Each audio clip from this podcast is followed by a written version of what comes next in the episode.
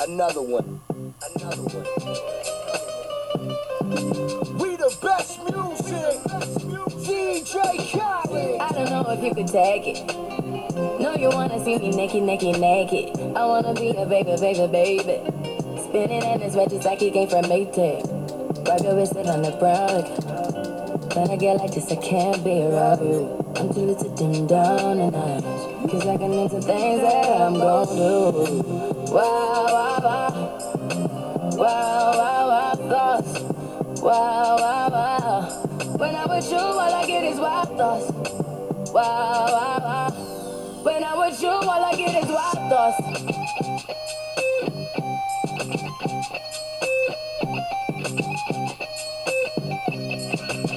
Let's go. I hope you know I'm for the taking. You know this cookie's for the bag. Kitty, kitty, baby, get her things to rest. Like, like, like, like the 68 Jets. Diamonds are nothing when I'm rocking with you. Diamonds are nothing when I'm shining with you. Just keep it white and black as if I'm your sister. I'm too hip to hop around, time to hit with ya. I know I get wow, wow, wow. Wow, wow, wow, thoughts. Wow, wow, wow. When I'm with you, all I get is wild thoughts. Wow, wow, wow. When I'm with you, all I get is wild thoughts.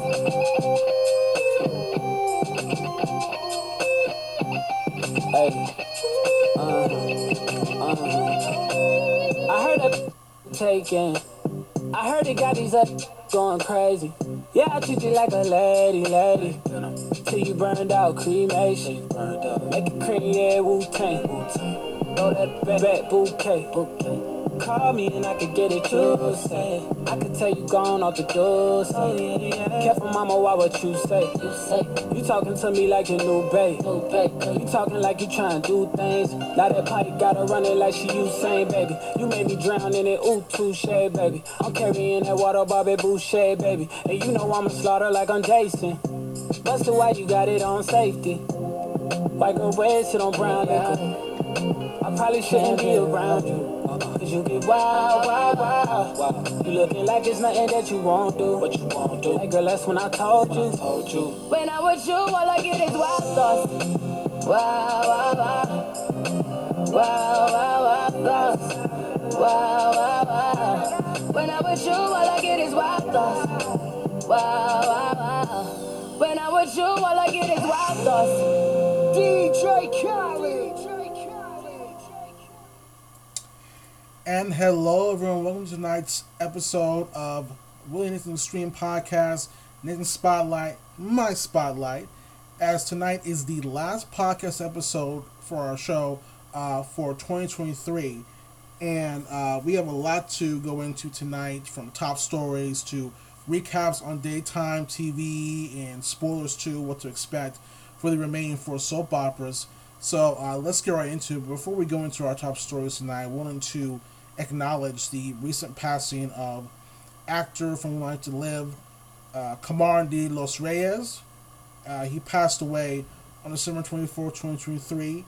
Uh, you know, uh, after battling cancer at the age of 56. Uh, Kamar is survived by his wife, Sherry Saum, and three children.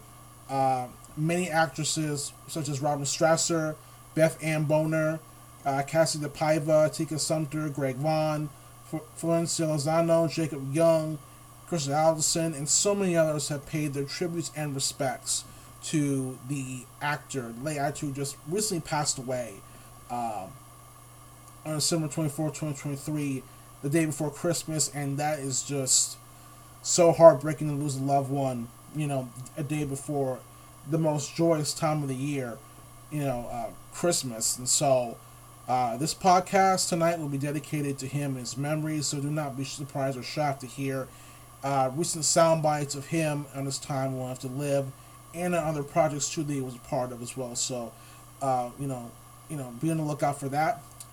Uh, but with that, guys, let's get into our top stories for tonight. And the first one we get into is, um, let's see here, is Emerald Fennell and the uh, status of the movie Zatanna for the DCEU uh, universe on the big screen. So let's go right into it. This is from Digital Spy. Emerald Fennell confirms her new DC movie has been canceled. Uh, posted December 22nd, 2023 by George Lewis. And says Emerald Fennell, Fennell has confirmed that her proposed World of DC film focusing on Zatanna has been canceled. The director, writer, and actor who has worked on Killing Eve and Call the Midwife was announced as a screenwriter for the project back in 2021. However, news on its development since has been scarce. Fennell, who, who also starred in The Crown, The Crown, has now confirmed that the project has been scrapped, following major leadership changes at DC Studios and James Gunn's and Peter Safran's restructuring of plans for its movies, TV shows, and more going forward. And I'm going to play this clip um, from. see, play this clip here from Happy Sad Confused podcast with Josh Horowitz, and uh, basically the two of them talk about the, the status and the fate of you know the of the Zatanna movie, and you know what happened. So take a listen to what they have to say about it, and then once they're done, we can um, you know we can talk about. it, I can discuss with you guys, give you guys my thoughts and views on this as well because you know I know there's a lot of uh, potential with uh, Emerald Fennell, Emerald Fennell's uh, you know take on the character of Zatanna, especially after the movie you know Saltburn that, that came out a couple uh, a couple weeks back, and you know which was a very great movie. Check it out if you guys have not, especially Killing Eve too. So um, let's let's just play this right here. The clip. Hold on, guys.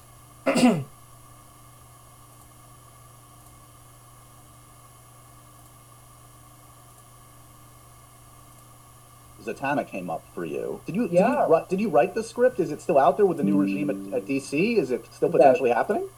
No, it's not happening. It was when J.J. Abrams um, was had just, I think, just arrived at, at um, Warner Brothers and was going to like reboot the Dark Universe.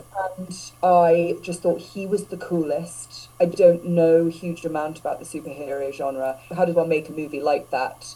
For people like me who maybe don't know so much and wouldn't necessarily buy a ticket the first time around. So it's sort of that kind of thing. I'm like, okay, this is interesting. And Zatanna's just a really, really cool character. But in the end, it, I think the whole universe got kind of, you know, was changed. And so, but, you know, that's fine. I love writing. I love writing. I love working with people. So it was kind of really fun to do in the end.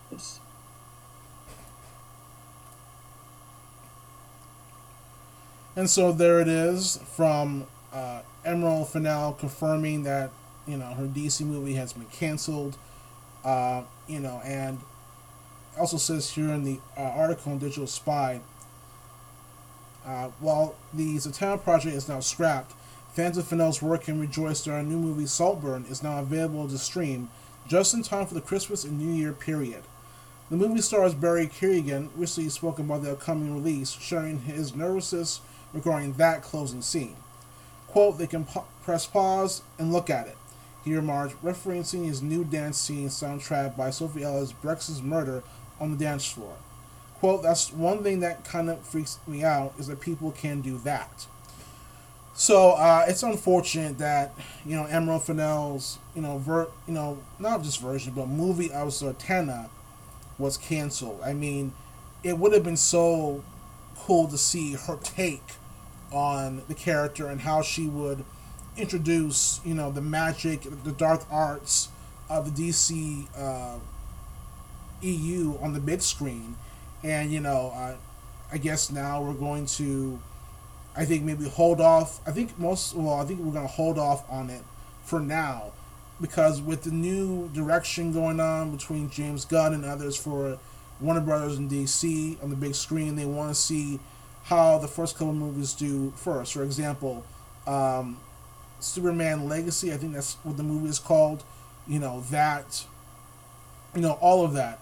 Uh, you know once you know we see how that goes, then I think we'll get a Zatanna movie, and hopefully James Gunn does reach out to Emerald Fennell to do that movie. But um, you know, check out Saltburn if you have not. I know I have. So it's Willie. We did a movie review about it couple episodes back, and is a very well done movie, underrated. One does not get a lot of credit. So, um, you know, make sure you guys check it out. But, uh, you know, again, shout out to Emerald Fennell. It's unfortunate that Zatanna was canceled. But, you know, then again, maybe down the line, we'll, we'll probably get to see her either direct Zatanna or maybe direct another DC movie uh, that's, that's in the works. So stay tuned for that. Okay, and with that, let's go to our next top story for tonight. Uh, see here. Ah, yes, let's go to this one right here. And later on in the podcast, before the show ends, I'm going to do a movie review on Aquaman and the Lost Kingdom, and we'll get to discuss everything about the movie, my thoughts on it, and how many popcorns am I actually going to give it. So expect a huge splash tonight on Willie Nathan's Extreme Podcast. Let's discuss the domestic box office debut for Aquaman and the Lost Kingdom. Posted right here uh, from Collider by Raul Mathara, published two days ago, so uh, recently. And says here, the crowded Christmas time box office frame is coming in lower than expected, with a host of new releases vying for attention alongside uh, holdovers. Topping the domestic chart in its debut weekend in this film, final film in Warner Brothers' decade-long DC Cinematic Universe, Aquaman and the Lost Kingdom. Directed by James Wan and starring Jason Momoa, Aquaman 2 is eyeing a extended four-day debut of less than 40 million, which is roughly 3 million short of yesterday's projections. In its traditional three-day debut, the film is looking at an estimated $27.6 million. Interest in DCEU has been dwindling to the point of disregard this year, especially after WB made its future plans for the franchise clear. The series will be rebooted in 2025 with director James Gunn's uh, Superman Legacy. Aquaman 2 finds itself in a fortunate position of closing a largely disappointing chapter in modern movie making. It comes at the tail end of the series of DC does this year. Shazam of the Gods, Blue Beetle, and The Flash. Reviews for Aquaman 2 certainly are promising. Unlike the first film, which legged it all the way to 1.1 billion globally after a 72 million dollar debut, in its expanded opening domestically, Aquaman 2 Rotten 36% score on review, aggregate Rotten Tomatoes, and Dolby Cinema score from opening day audiences suggests that it will sink immensely.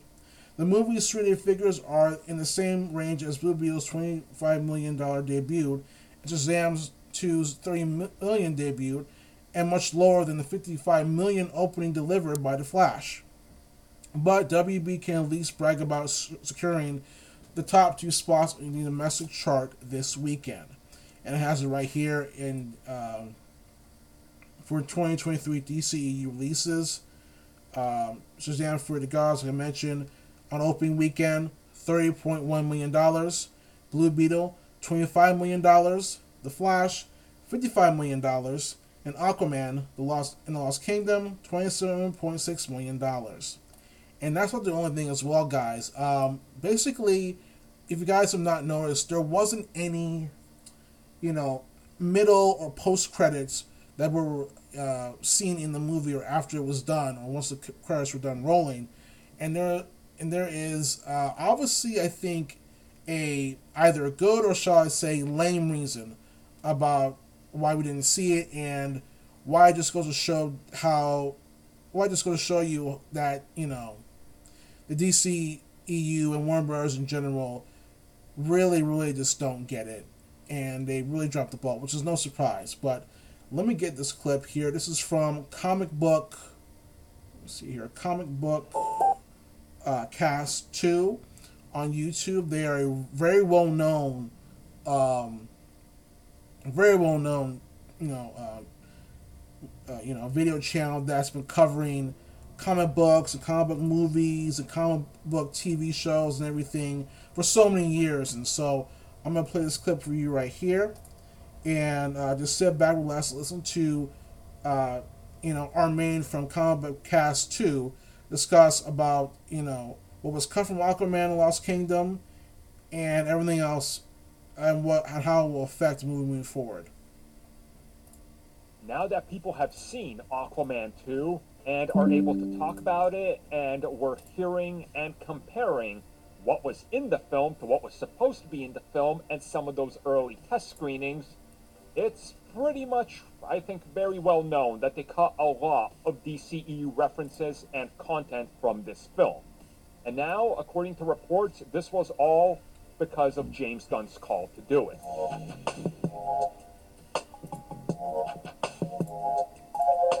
So we don't really know the extent of what was cut out of Aquaman 2. During different test screenings, we've gotten little bits and pieces of news, info, and leaks. We for certain know that Michael Keaton's Batman was in the film. He was cut out. And he was supposed to be recruiting Arthur at the end of the film for this oncoming crisis slash a Justice League 2.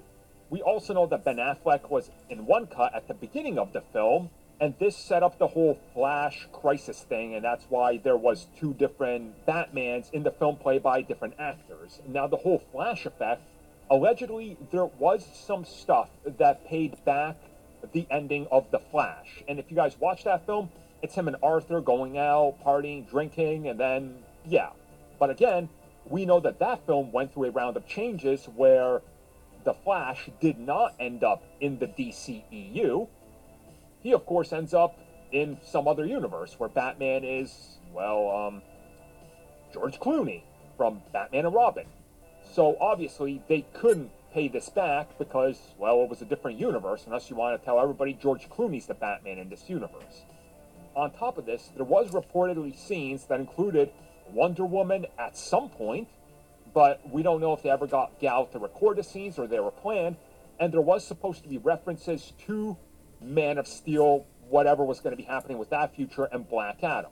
Again, nowhere to be seen. By all other accounts, there was also supposed to be teases in regards to what's going on on the land in this film, aka what's going on while Arthur and Orm are on their adventure. And when they get back, it was supposed to, you know, set up this next big coming chapter. And from somebody I talked to and some reports I've seen buzzing online, this would have been a bigger hint towards Darkseid coming. But again, this was all cut. Allegedly, this was all James Gunn's call. Re edit the film, cut everything out. We don't want any mentions of what's coming next. I mean, it makes sense that they don't want that there because it doesn't make sense because the universe is over, but also, I mean, The Flash kept everything in, so you should have just honestly kept it in. But a part of me feels like they knew more backlash would follow if they included any of this, so they just want to, you know, cut it out and go, ignore it, pretend it can never happen. Probably the right call, but man, has anything DC not been botched this year in terms of what they were going for? Kind of crazy.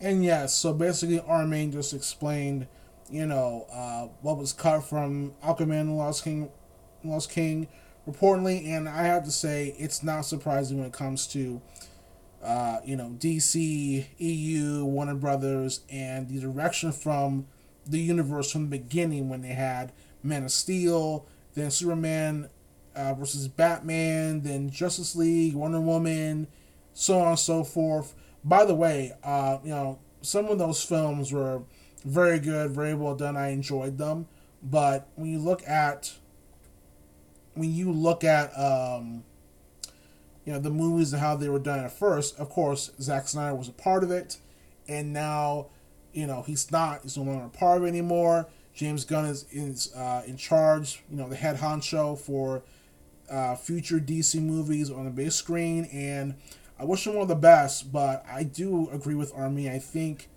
you know, maybe it was the best way to keep them out. But then again, it would have been nice to see, you know, what would happen with. Um, it would have been nice to see what happened if they kept it in. Do I think they'll release a director's cut of Aquaman and Lost King reportedly? Uh, excuse me, Aquaman and Lost King. No, I don't. I think that's done and over with, unless you know there's a change of heart.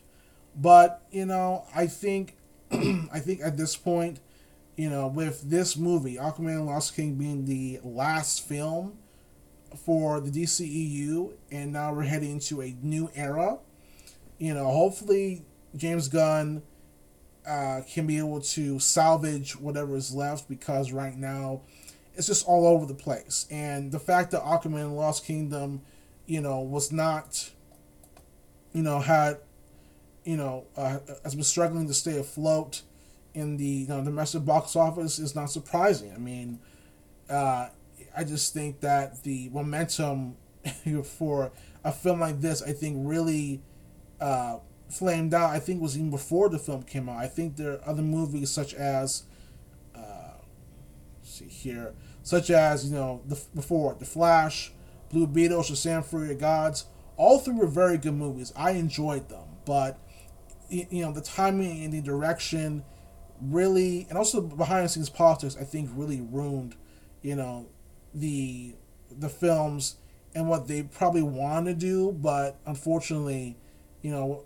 after what happened, um, you know, behind the scenes, it just ruined everything. So hopefully, this can be a learning lesson for Warner Brothers moving forward, and that they put their faith and trust in uh, James uh, James Gunn and what he wants to do. And I'm really pulling the uh, pulling you know, uh, you know, supporting James Gunn and seeing what he can do about it.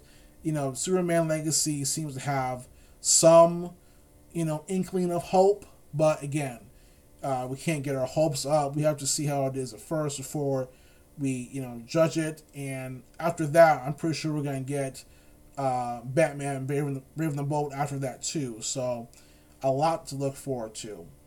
But also speaking of Aquaman Lost King again, guys, I will be covering and doing a review of this later on in the episode. So please stay tuned to hear my thoughts and views and how many popcorns and we're going to give this.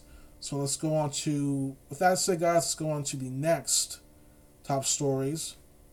Oh yes, also uh, from discussing films, at Christmas Christmas Day box office results, The Color Purple was number one at 18.2 million. Aquaman 2 was 10.5 million. So uh, there you go. Um, you know, The Color Purple deservedly deserves that number one spot, and you know, Aquaman 2, I think, deserves a spot as well. But, you know, obviously they have stiff competition when it comes to the other movies. Also, third, Wonka at 10.3 million. Four, The Boys in the Boat, 5.7 million. Five, uh, Migration, number five, 5.1 million. Ferrari, 2.8 million dollars. Number seven, Iron Claw, 1.7 million. So there you go. And with that, let's move on to the next top story. And this one pretty much is spilled into a whole can of worms. You know, I think that, um, you know, when it comes to an actress like Taraji P. Henderson, uh, Oprah Winfrey, and Whoopi Goldberg, and this pretty much, you know, this pretty much um, started when Taraji, you know, for, you know, a couple of days ago, a couple of weeks ago, talked about you know, uh, the you know her treatment, her, her uh, in the uh, entertainment history, her career, where she is now, and you know, revealing her struggles with pay disparity.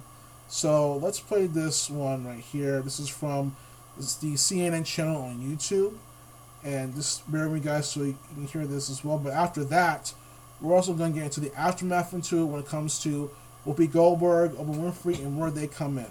So here we go.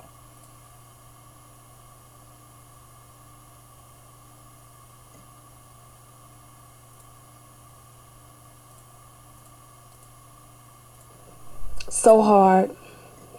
Being gracious at what I do, getting paid a fraction of the cost. Mm, mm, mm. I'm tired of hearing my sisters say the same thing over and over. Taraji P. Henson's brutally honest and emotional explanation of Hollywood's pay disparity is going viral. I hear people go, You work a lot. Well, have to. The math ain't mathing. Big bills come with what we do. We don't do this alone. The fact that we're up, is a whole entire team behind us. They have to get paid. And lo and behold, uh, we found out that uh, you know Oprah Winfrey and Whoopi Goldberg were involved in this. And more information. Let's get into uh, the next part of this from Comedy Hype on YouTube as well. And the title Whoopi Goldberg confronting beef with Oprah before Taraji P spoke out. So here we go. This is from Comedy Hype YouTube channel. For Comedy Hype News, I'm John Appa. The pressure to maintain in Hollywood appears to create an environment for feuds to exist, and unfortunately has put a few notable black women at odds. On Friday, Oprah Winfrey will post on Instagram with a message that looks to now tie into a possible feud with actress Taraji P. Henson over the new Color Purple remake. I've long admired Taraji. She can make you laugh, cry, cheer, and feel everything in between, but I had no idea she could sing. Taraji, the actress of Force, Taraji, the singer, a complete revelation. What I love about her portrayal as Shug Avery is that she plays her like a woman who not only sang the blues, but I had lived the blues. Only Taraji could do that. She shared that her late father once told her, You're to be one of the greatest actresses alive, but wait until the world hears you sing. Taraji, the stage is now yours, and I already see the standing ovations for you. I'm fiercely welcoming Taraji to the Purple Sisterhood, and I cannot wait for you to meet her version of Shug. The Color Purple is in theaters starting Christmas Day. In the Instagram post, Winfrey would share several pictures of Taraji on set and doing press of the film. In one video, Henson gave her reaction when she found out she got the role and who she was going to be sharing the screen with. This latest post from Oprah, for some, was a direct response to an alleged beef brewing behind the scenes with her and Henson. Earlier this week, Henson made public comments on pay disparity throughout her career. In one press interview, she would reveal that she nearly declined to be a part of the reboot of The Color Purple because of the salary. As soon as news broke, the online conversation began to shift to Winfrey, who was listed as a producer on the reboot, and why wasn't she able to advocate for better pay for the black actresses in the cast? One user on X would go on to write, Oprah is far from broke, and you mean to tell me Taraji and Fantasia almost walked away because of them being lowballed? Mo'Nique tried to tell us that, and folk called her crazy. Another user in agreement would write, reading between the lines, Oprah and company don't pay black actors. In addition to these posts, fans began to pick apart a video online of Winfrey taking photos with Henson, Danielle Brooks, and Fantasia on top of a building. Some fans think because of their body language that the two may not be on good terms, adding fuel to this rumor and alleged beef. Others defended the video claiming it was cold. Now, interestingly enough, just last month, in an interview with Essence Magazine, Winfrey shared that she made only $35,000 for playing Sophia in the original Color Purple.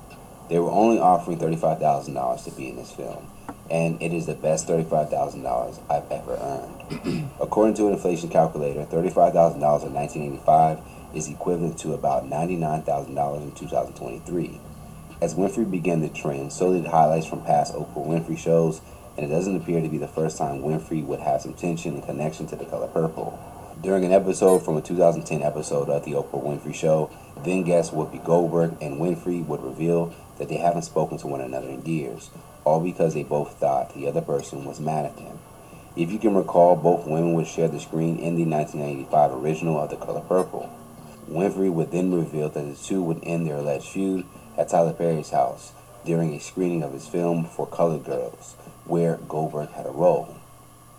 Whoopi and I really hadn't seen or spoken to each other in years, and then this summer we ran into each other at a gathering at Tyler Perry's house Right. when uh, she was down there filming the movie for Colored Girls. Hello. It was really a divine moment, I thought. I'm going to try not to cry because uh, we met in the kitchen. Whoopi came up. Can I share this? Whoopi came up to me and she said, she said, can I just ask you something? Did I do something to you?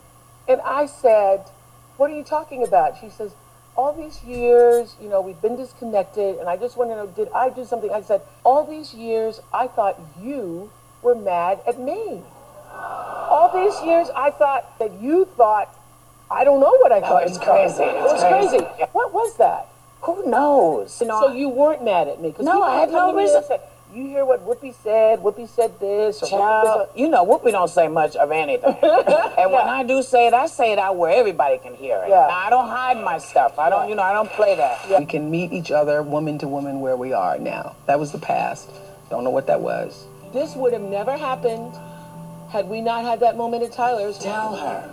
This She always thought it was the reverse. Yes. And I would say to her, what did I do? I couldn't have done anything because I hadn't seen her since The Color Purple. I'm like, what could possibly have happened? Is as certain as to at what point did Winfrey and Goldberg feel a rift between each other, but they would see each other again in 1990 on Winfrey's show, where the old friends would discuss the newly Oscar-nominated Goldberg for her role in Ghost. when your name was called because no, no everybody says you know it's great to be nominated but there's a thing about when the five names are listed and yours is called and the seconds before the envelope is open Well, see, we were asleep because it happened at 5.30 for us. And so the phone rang, and I thought, somebody is dead, or I owe somebody some money. and, and they just tracked me down. I picked up the phone, and somebody said, I one, one. And I went, what, what? I said, slow down, slow down, please. And they said, you just been nominated. Now it would quietly appear for some that a possible feud between them was brewing, as the then executive producer of the Oprah Winfrey Show, Sheri Salata, told Winfrey in 2011, I feel like it's been in the zeitgeist that you and Whoopi don't speak. I'm not trying to make a mountain out of a molehill, but the truth is, you didn't. Fortunately, the women would have their moment to put an end to the rumors that they didn't like each other and moved on. Fast forward to this week, as rumors of an alleged beef between Henson and Winfrey began to circulate online, Henson would take to Instagram to thank users for their support, but also clear any air about Oprah. It is so important for black women and all black women of color to support each other. It is also imperative to have women of color in decision making positions across all industries. Thank you for responding to my message with compassion, understanding, and support that I've received. With that being said, Miss Oprah has been nothing less than a steady and solid beacon of light for all the cast of The Color Purple. She has provided encouragement, guidance, and unwavering support to us all. She told me personally to reach out to her for anything I needed, and I did. It took one call, one conversation, one decision making black woman to make me feel heard. Thank you, Miss Oprah, for all you do. Unfortunately, this post wasn't enough for some of Henson's followers. One user would write, Must got the call once people started noticing the body language on TikTok. We still don't F with Oprah, but I love you, Taraji. Another would chime in, I don't buy it, but I support you, Taraji. One more user would simply add an agreement, Well, I don't trust Oprah, I don't care, but go off. Let's talk about it more in the comments below. Do you think Oprah, with a reported net worth of $2.8 billion, should be held responsible for the offer Taraji and the rest of the cast of The Color Purple will receive? And do you agree with how this potential feud with Oprah will be put to rest? Save the day for the latest news and Kadu by subscribing here to our YouTube channel and follow Comedy Hub across all social media. For Comedy Hub News, I'm John Alba. And our last uh, uh, video clip on this one, this one is from Sherelle's World, and she covers the dark side of Oprah and uh, how she mistreated Jerry P. Henson and Whoopi with the Color Purple musical. So here we go.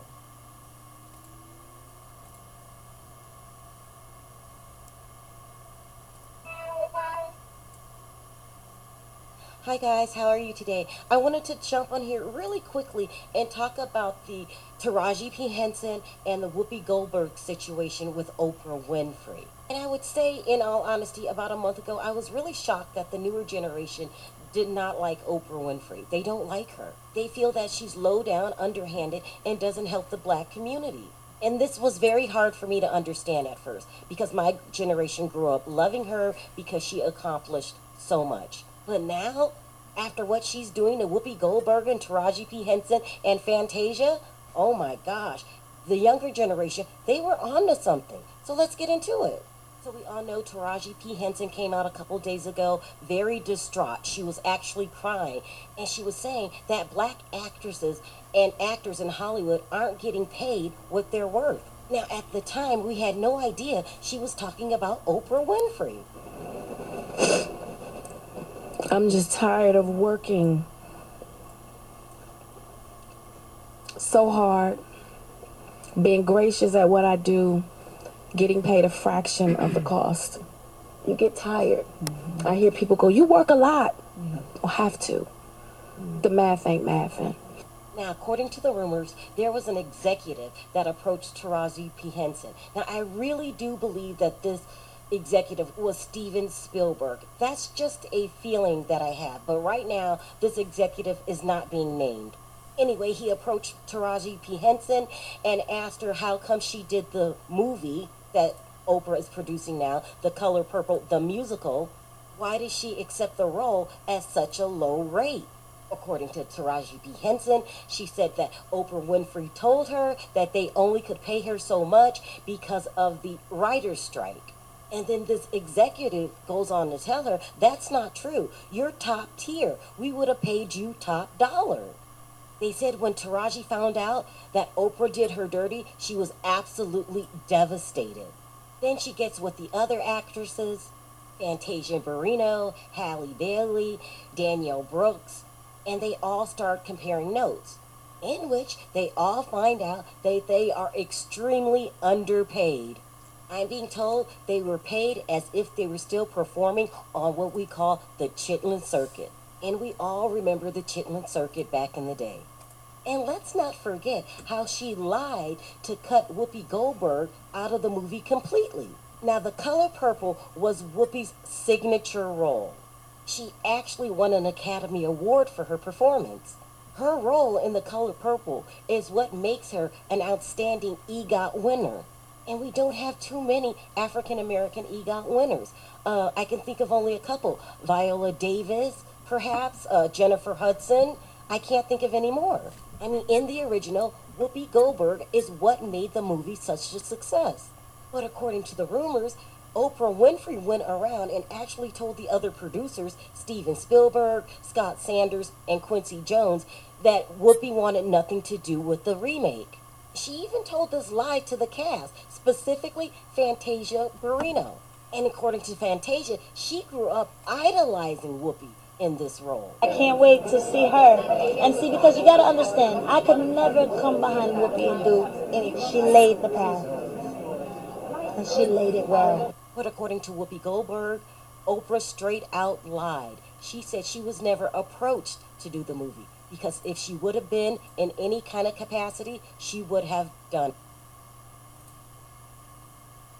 Okay, it ended right here, but let me just um, let me just recap uh, so far. So basically, uh, Jerry P. Henson, you know, talked about the issues with pay cap, uh, pay gap, and what she's been going through financially, and what others have been going through financially.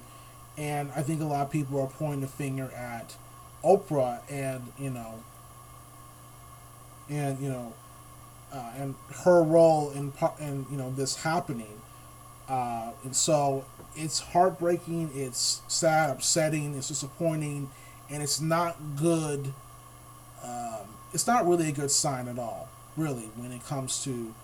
And also, don't forget, guys, the Color Purple, that movie, the, the remake they did, uh, the Color Purple, that movie came just came out a couple weeks ago. It's already number one, so I think a lot of people are going to see it, and I think regardless, even if Oprah was or was not in it, the, the you know the movie was going to succeed anyway. I mean, you know, it has Whoopi Goldberg, Fantasia Barrino, the person, uh, the, the lady who was just speaking, the Jerry P. Henson, and many others. And so, you know, I um, and uh, you know, so I, I think regardless, uh, it would it wouldn't have worked either way, and um, I do think that at the end of the day, it just goes to show you how other people are, um, you know, certain folks, you know, celebrities we have can be very, very, you know, very two faced and two folded. So I just, do I see a resolve coming with this? No, I don't. Uh, but I do think that it does expose certain people, like Oprah, Oprah Winfrey, for example, and other producers out there that don't really care and they're in it just for themselves, despite you know just the money as well because you know they, they are protected you know overall. So let me just see if the if the rest is going to play. Here we go. Now, after finding out how dirty Oprah is and what a liar she is, according to the rumors, the cast, they're done with her. They're not even speaking to her. And this is why the press junket was absolutely awkward yesterday when nobody was speaking to Oprah Winfrey, at least none of the cast members.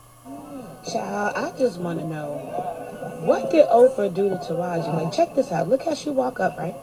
They all walking up. Look at it. Okay, look. They don't greet each other.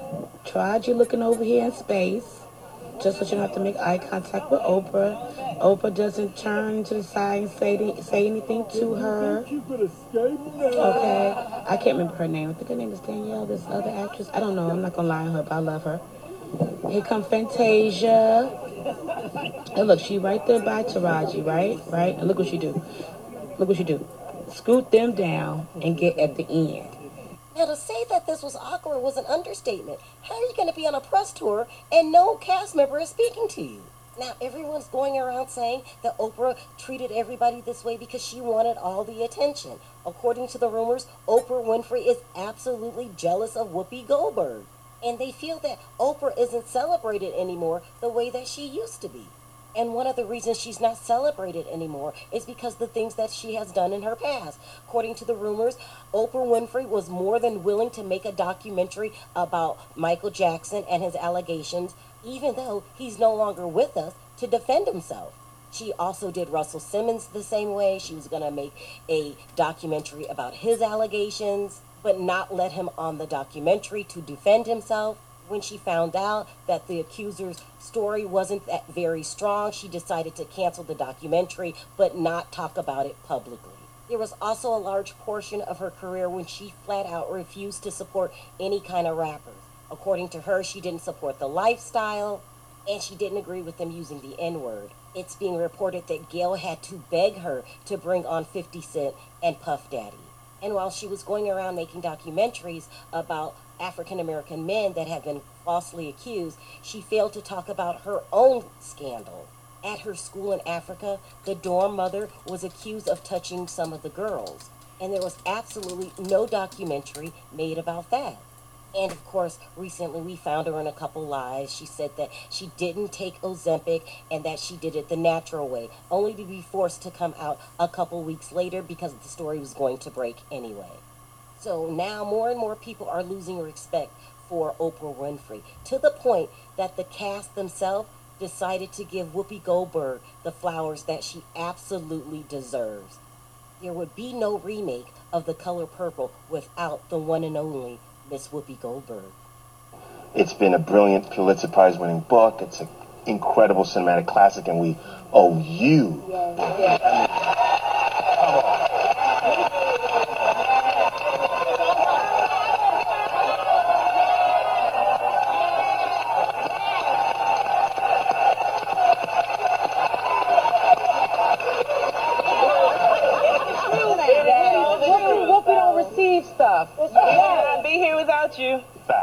So, so for me, it was it was going back to Alice's brilliant words, and for me, it was that opening line, mm-hmm. right? Dear God, I'm 14 years old, right? And you know, the the for me, I knew immediately that anyone who can write letters to God has an imagination. Mm-hmm. And immediately I said, if we could expand that imagination, if we could give Celie that expands mm-hmm. to dream all her dreams, to, to live them in her head, that will eventually help her to achieve them in real life, mm-hmm. then we'll actually be contributing to this canon. Mm. Right? And that for me was the main. And once I figured that out, I mean, it was about finding these brilliant women mm-hmm. to just bring life into that.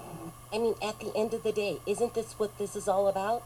For a 14 year old girl that's being touched against her will by some strange man and she can't do anything about it? Isn't the color purple supposed to inspire people that feel helpless? That's what I thought this was about. But according to Oprah Winfrey, this is about some 70 year old woman that's past her time that still craves attention. Or at least that's how I feel about it. Let me know your thoughts in the comment section. Am I being too hard on Oprah Winfrey? And why do you think she's doing the things that she's doing? Or do you not believe these rumors at all? Until next time, bye for now. And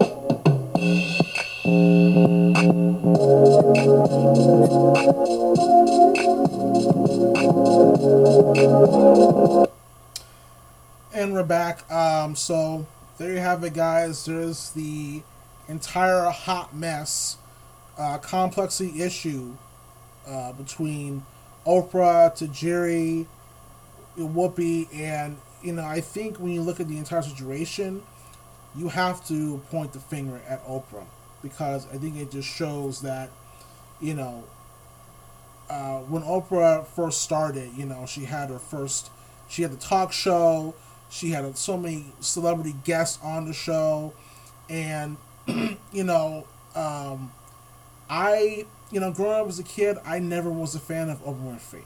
Never was a fan of Oprah Winfrey. I thought that, you know, she was boring. I didn't really like her show whatever.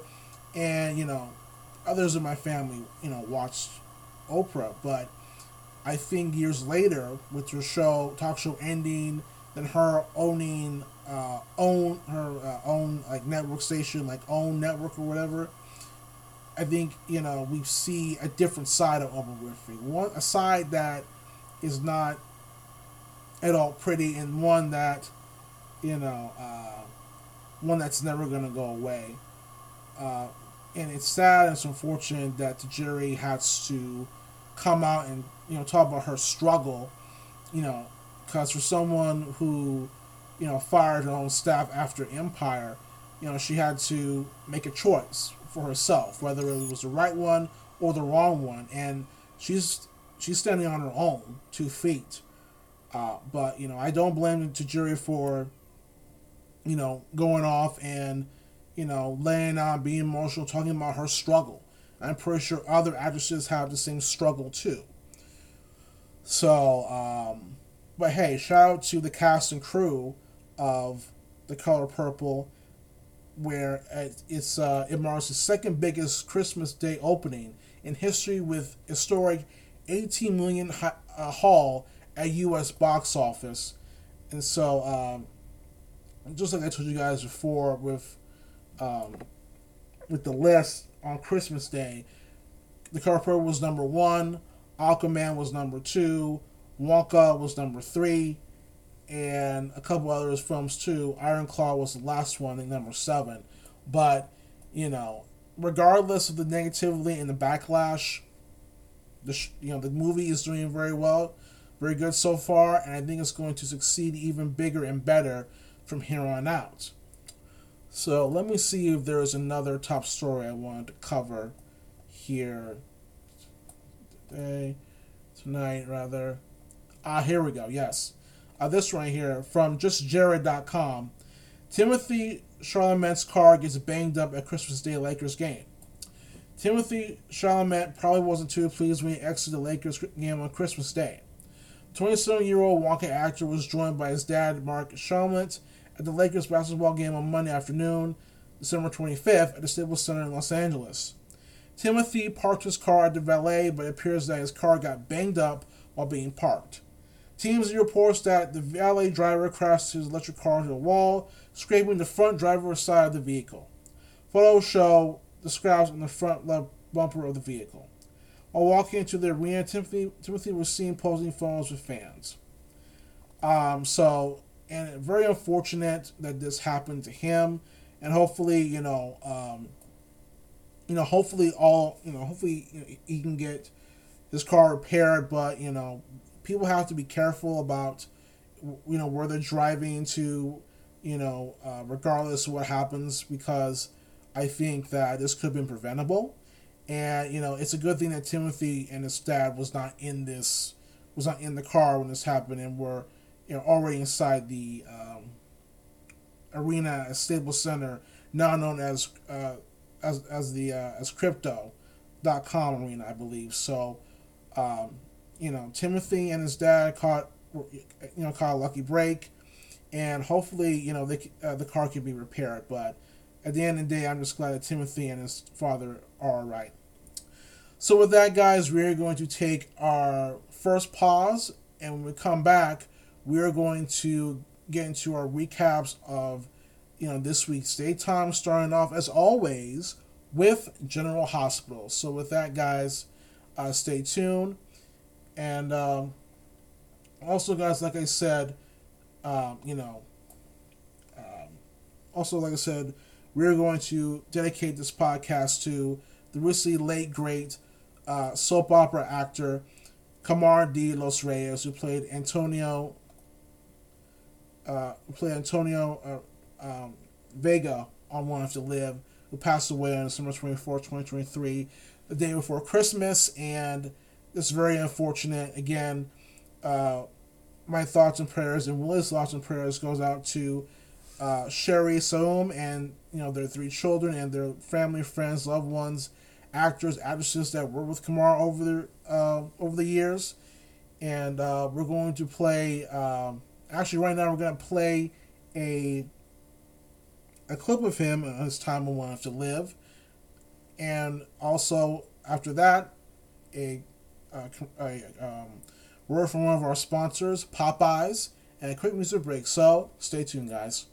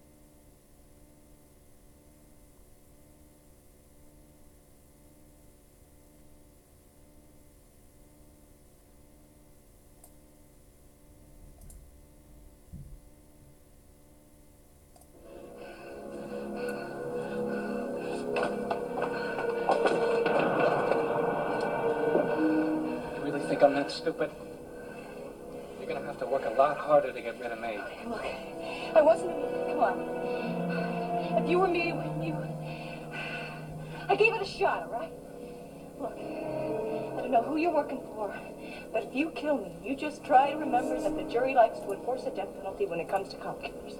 Well, I'm gonna be real sure I don't get caught. I'm getting over that.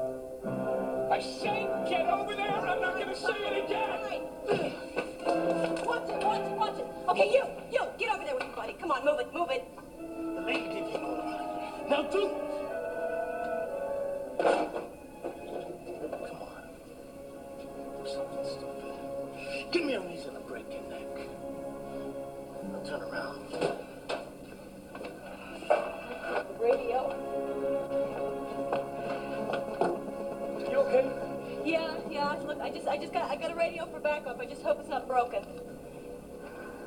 This is Mobile 8 requesting a 614.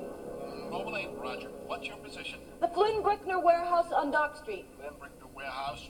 Roger. Backup unit on the way.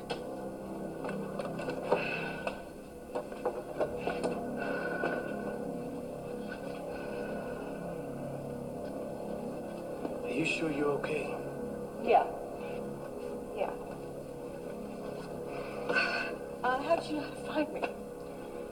Found out you hadn't shown up for work, I got all my boys out on the street looking for you.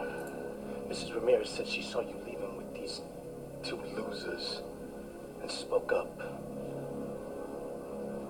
What happened? Uh, nothing, nothing. Look, they just wanted to play, you know, games, humiliate the females, stuff like that. It's, that's fine. It's, everything's, it was, no, it Come on, come on. I got a backup on the way. I want this car to be clean. Believe me, these guys are gonna pay.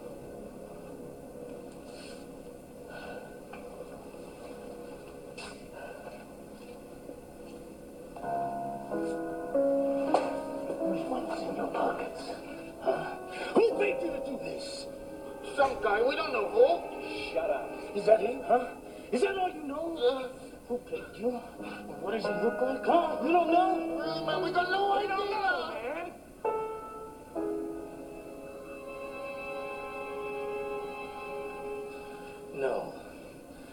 Don't know.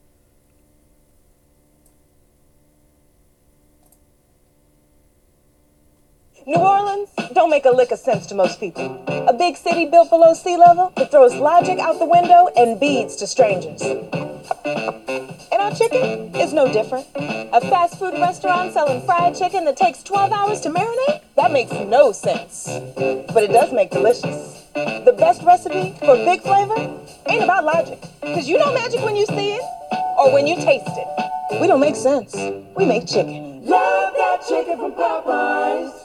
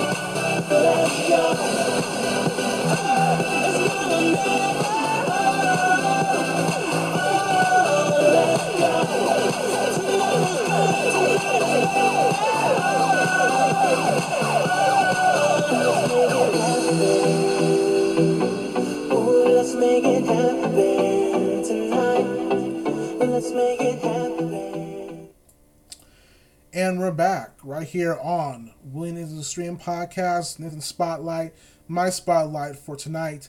And uh, let's get right into General Hospital. And, you know, General Hospital right now is winding down until uh, next year for 2024. Uh, with the holidays kicking in, uh, you know, Port Charles just had Christmas. and we have Nina confessing in chapel to Cyrus, unbeknownst to her, because she thinks she's confessing to a priest, about what she did when it came to the SEC, Carly, Drew, Michael, and others involved. And, you know, this is the perfect time for Cyrus to take advantage and uh, get back at, you know, uh, Sonny, most of all, and others. But I think, you know, this is going to be uh, another letdown, unfortunately, because we all know eventually Nina, the truth will be exposed. And I do think from the promo this week from General Hospital, um, you know, it's going to be. Uh, I think I don't know. I think it's going to be Lois that's going to tell Sonny about this, unless, uh, unless you know, it comes out from comes out from someone else. So, uh, I wouldn't I wouldn't you know pay too much attention to it. But the scenes with, with Nina and Cyrus in the chapel I felt were kind of well done, uh, you know, camera wise. But overall, it was just a joke. Um, so there's that. Then we have Spencer and Trina enjoying Christmas Eve together, which I thought were very good scenes as well. Um, you know, Esme went to Windermere and, you know, and went to Windermere and she remembered, I think she remembered, you know, her memories before, you know, she fell off of the you know what on Windermere month, months back when she was held captive. Or, not held captive, but yeah, actually held captive by Nicholas before Elizabeth got involved. And I think that just because she remembers does not make her redeemed. Uh, and I I bet that sh- you know once you know something happens with Esme, she's going to probably you know get put on trial, maybe convicted. But then again, who knows? Because General Hospital loves you know their actors and actors so much they don't want them to leave. You know, but it is what it is. Uh, you know, Ava was alerted today, and I have to say the writing for Ava, Ava, you know, this past, or should I say, these past couple of months, has been very lackluster and very disappointing. And now that Sonny, you know, Sonny wants her able to live with him until this is all settled, um, it's just, it, it just, it's making Ava look weak because Ava is a strong woman. She comes from a very strong mob family, the Jerome family, and Ava can take care of herself. She does not need any man or anyone else trying to take care of her or to protect her. You know, she can she can defend herself, but I just wish General Hospital would stop making her and other women like Nina so weak and so defensive and so stupid and dumb to the point where, you know, they have to depend on someone to save them. Well, the only difference between Nina and Ava is, you know, Nina may not have anyone to save but herself. And at this point, you know, when the truth was revealed, Nina should just tell everyone to go to hell and kick rocks, basically.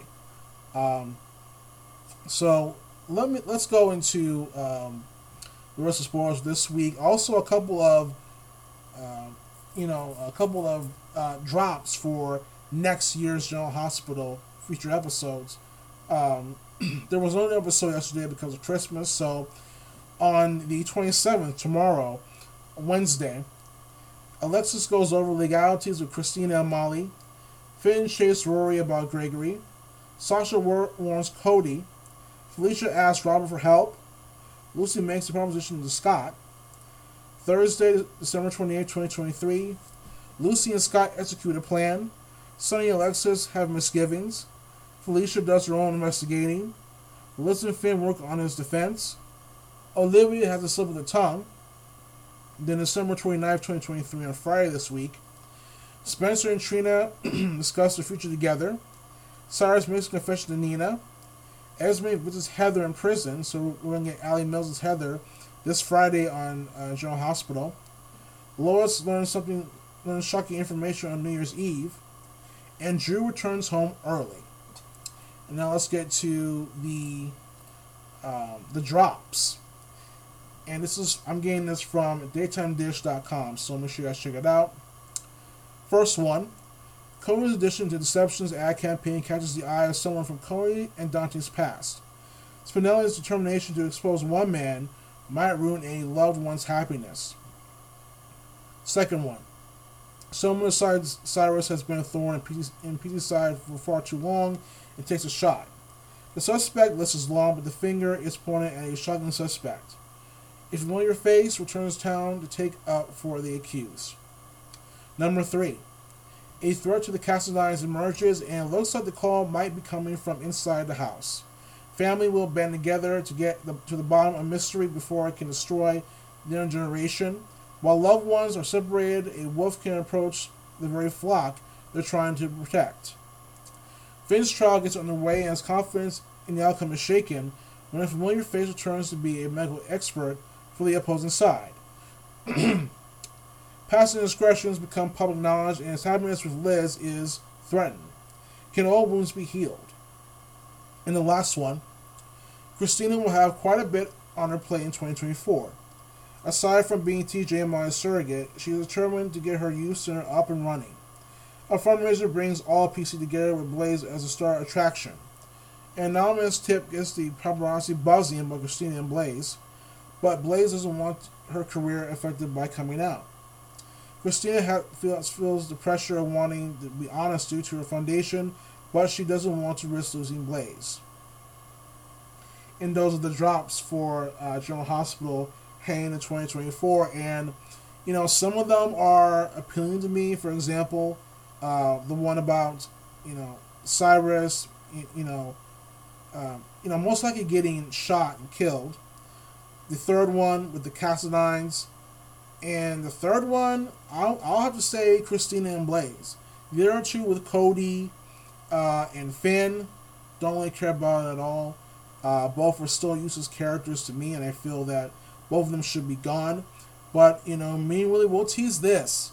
Um, recently, there's been word of certain firings, um, you know, and um, this will shake up, you know, the daytime genre heading into next year. We can't reveal who it is right now uh, because it needs to be confirmed. But when you guys hear this, you your your heads are gonna explode. Get ready because 2024 is gonna be off the charts and amazing. And you know, let's just say that you know it's time to shake things up again. You know, as Vincent K. McMahon once said. But with that, guys, let's uh, take a brief pause. And when we come back, we're going to uh, get into one of CBS's daytime soaps, The Young and the Restless. So stay tuned, guys. And also, tonight's podcast is brought to us by. Uh, tonight's podcast is brought to us by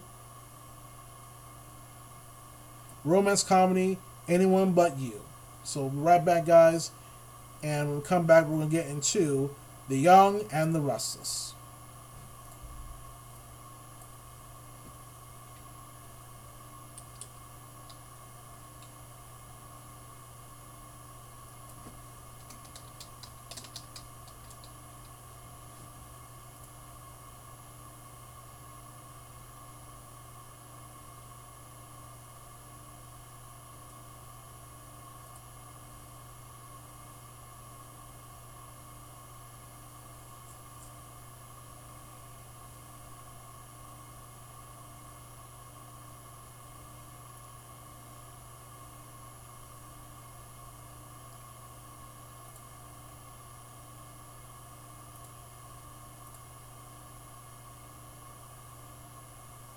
Of my sister? Yes, I am. So where's your fiance? Wait, is this him? Hey, I'm Ben. I was her hall pass on your break. Wow, you are a child. It's a pretty long flight. Do you want anything from the front of the boat? I'm all good on creatine and small, thick, and security. Nothing small about me. What the? That's the jerk Poopy got with when she was on her break from Jonathan. I could never be with someone like him. This girl's a disaster. oh! They're gonna ruin our wedding. Sorry. Hey! How's it going, stranger? What's going on over there? They dated. She crushed his heart. That man does not have a heart. No way. Honey, look who's here. Who is it? My ex, Jonathan. My parents have been trying to get us back together. He's like a son to us. Maybe we should just tell everyone we're together. What? It would solve that problem for me, and you clearly want Margaret. She sees her with me. She wants what she can't have. There's no way we can convince anyone we actually like each other.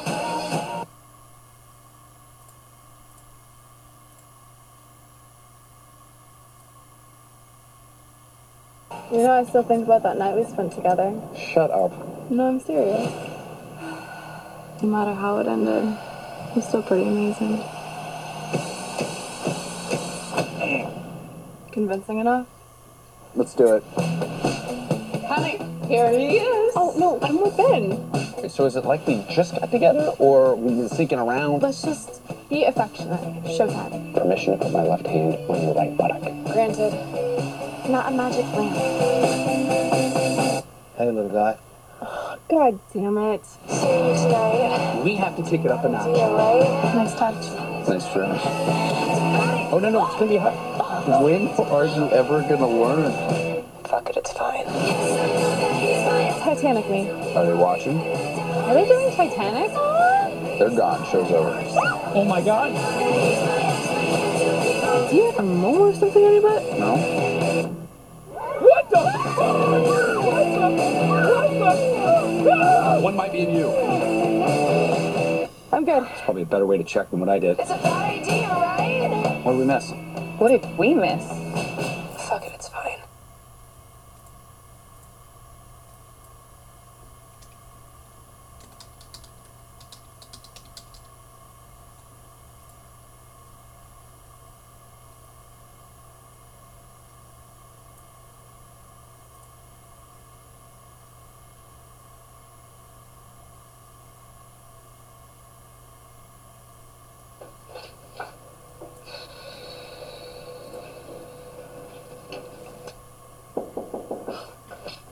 Sheila, it's about time. I just can't decide what I'm gonna wear.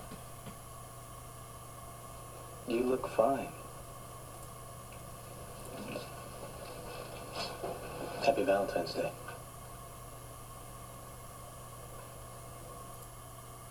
Rooms at the palace so her bridesmaids could change.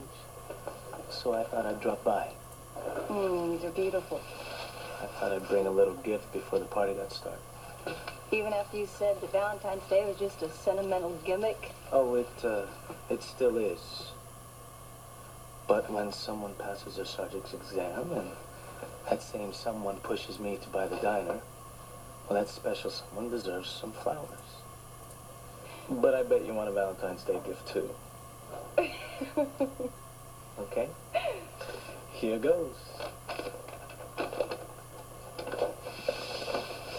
Ta-da! Some corny rhymes for my Valentine. Oh, man. And you can read that while you have some of these bonbons. But wait, there's more. Romance for sale in a bottle. Check it out. Lush Love. Lush love. I don't know, maybe it's perfume for alcoholics. Oh, man, Becca, you're really something. You know, you never do things halfway. You got it. All or nothing. Um, so what's with the dresses? Oh, I, I can't choose. Well,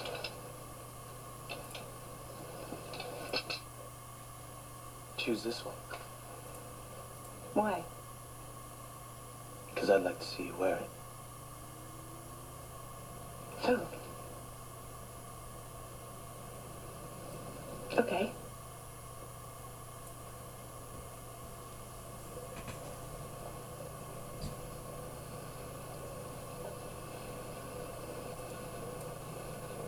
I ne'er was struck before this hour with love so sudden and so sweet.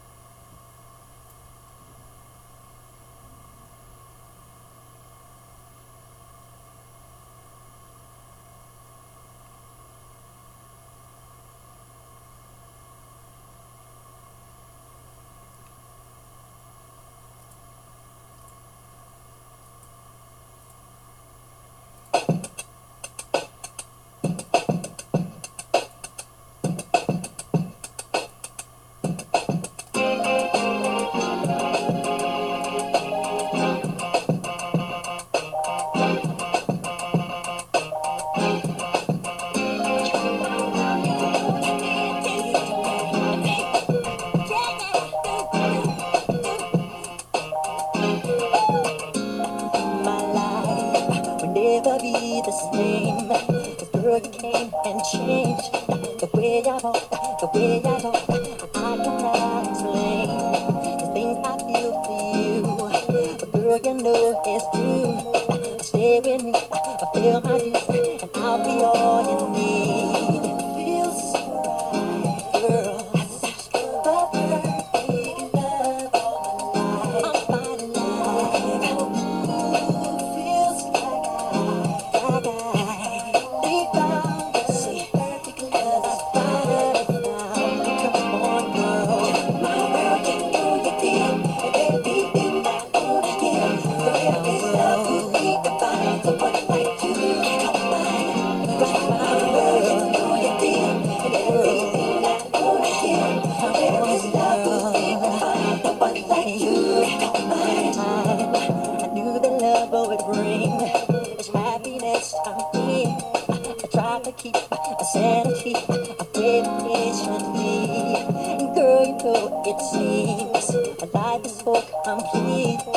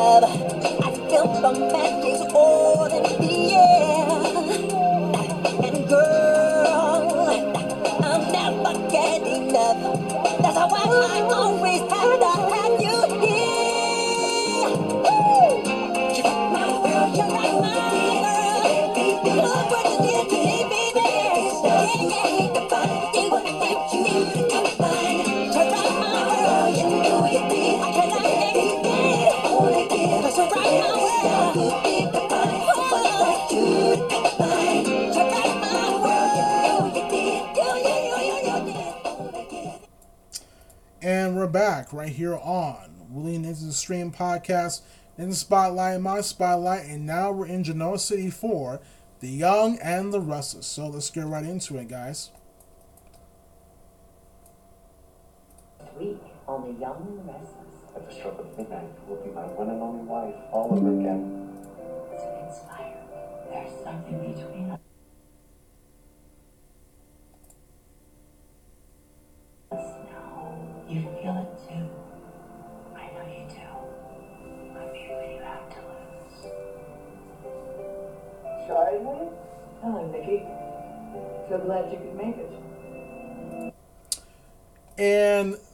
Basically, you know, this week so far on Young Restless, yesterday due to uh, them not showing one hour due to Christmas, and instead they showed CBS airing NFL football. Global showed a rerun of Property Brothers.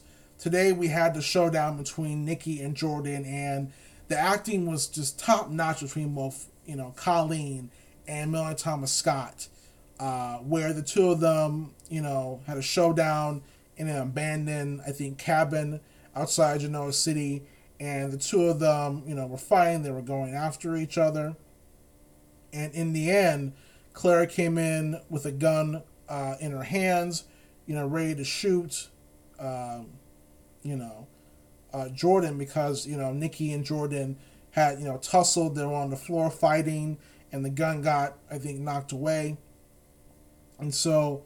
Um, you know, so with that, uh, you know, Claire came in and grabbed the gun. She was about to shoot Jordan, but you know, eventually, you know, it gave Nikki enough time to cause distraction to knock Jordan out, and Colleen Zenk's character Jordan has been arrested. So uh, we don't know if this is going to be the last time we see him, Jordan. I don't think it it has. I think, I think it will, unless um, we see Colleen Zenk against Jordan probably by February sweeps, most likely next year for 2024. So, um, but yeah, I enjoyed that. It was very well done. Very well done. So, shout out to both Melanie Thomas Scott, and uh, Colleen Zenk. Also, to a degree, um, Hayley Erin, she did great as well. And uh, I'm looking forward to the next chapter of this storyline. And so, also, we had the uh, shenanigans going on between Christine and Danny, as as you guys heard from that clip on the Ryan Out preview for this week. And I'm not happy about it because there's no way in hell that Danny would be attracted to the woman that caused him so much hell to break up with Christine in the first place when Daniel came into the world. And so, um, you know, having Phyllis Danny kiss one another, you know, I think is a mistake. And, you know, Danny pushed Phyllis away. You know, he did not want any part of it. And he didn't want to get in trouble and ro- cause to rock the boat with Christine, you know, since Danny and Christine are together. But, you know, we get more of this Degrassi High bullshit uh, triangle. So, uh, it is what it is, unfortunately. So, with that, guys, let's get to the rest of the spoilers for this week and, you know, see if there's anything else. Um, so, tomorrow, Wednesday, December 27, December 27, 2023, Christine and Danny making a decision about their future. Devon gives Tucker a reality check. Audrey receives news from a familiar face. Thursday, December 28, 2023, Michael and Lauren find a unique way to ring in the new year. Ashley struggles with her feelings with Tucker. And this Friday, December 29, 2023, there will be a repeat episode number 7735. Original CBS air date Monday, October 13, 2003, so 20 years ago. And this episode expect Kevin setting Gina's restaurant on fire while Colleen's in the freezer. JT panics when he cannot find Colleen. Nikki and Sharon fight for the spotlight, a gala hosted by Sharon, sponsored by the Newmans. At the gala, Victoria and Michael, Laura, Lauren flirting with Raul, Brittany and Bobby Marcino, Bobby talking with Nikki. Victor receives a painful reminder of her past. Ashley holds an empty blanket thinking it's her stillborn baby Robert, and Brad worries about Ashley. Alright, guys, with that, we're going to take a quick pause, and when we come back, we're going to get into the bold and the beautiful. So stay tuned, guys.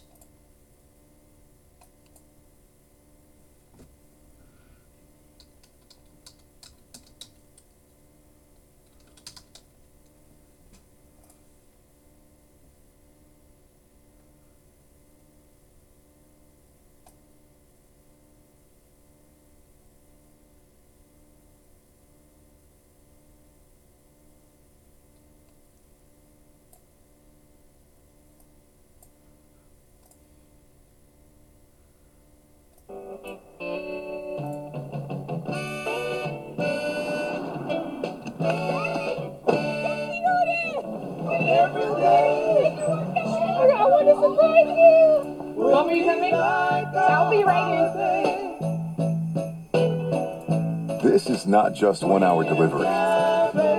This is help with the holidays. Right in your neighborhood. Walgreens.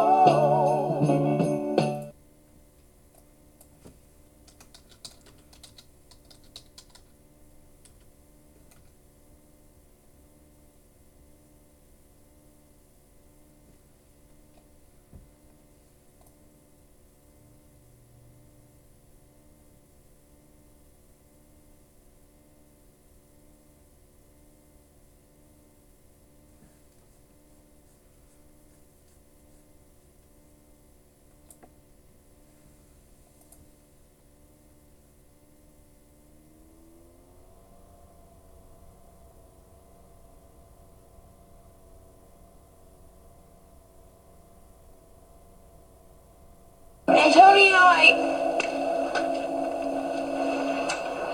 What's going on here? And I thought you were supposed to be at your grandma's. I only said I was. Mm. You only said you Yeah, were. she knew that, that I needed all the help I could get, and I wanted all my little girls here Wow. with me. good. I guess it's about time that we had a celebration with our family. Say yes, Jessica. Say yes, yes, yes. Yes, yes, yes. What am I saying yes to? To Daddy. I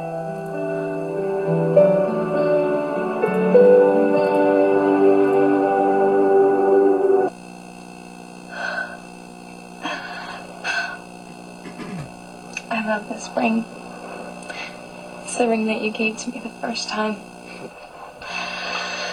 Come on, Daddy, ask her. All right. I'm going.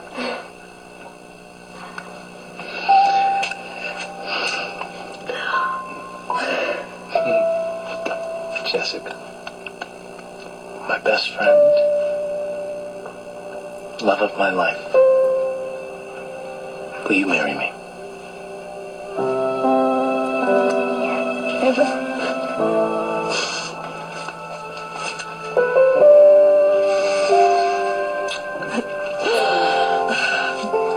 Well, you have your hands full, so I'm gonna put it on. I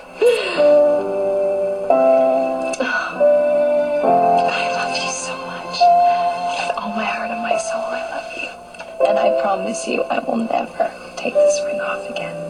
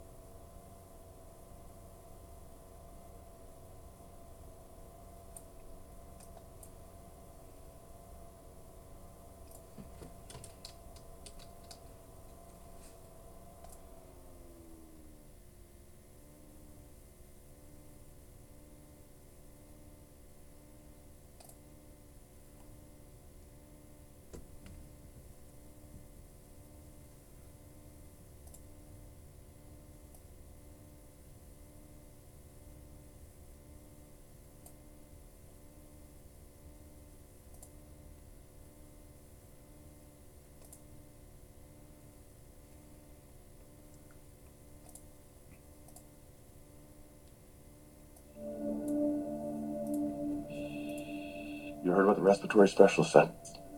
Um. Yeah, uh, she's she's afraid of infection. Eric's at risk for all kinds of complications. Blood clots, pulmonary edema, rats. I mean, we both know the drill. The longer he's immobile and on a ventilator, the higher the chances that he won't make it. There's no alternative, Bridget. We're at a critical part in Eric's recovery.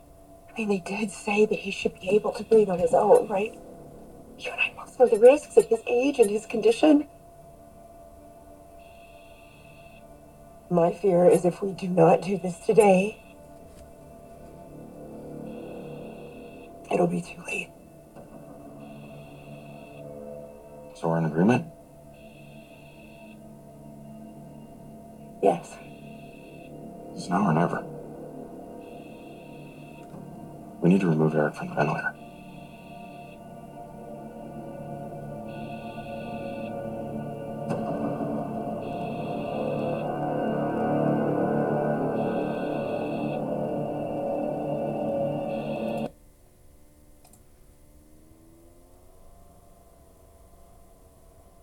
Let me ask you something. Do you think Dad wants to be here? Of course. Why wouldn't he? Because he flatlined, he went over to whatever the other side is, and what if he liked it there and we brought him back? Ridge, you've got to stop doing this. You need to remain positive. Your father came back to us. It seems like the experimental treatment is working. He's alive. That means anything is possible, including getting him back to being his old self again. And we have Finn to thank for that.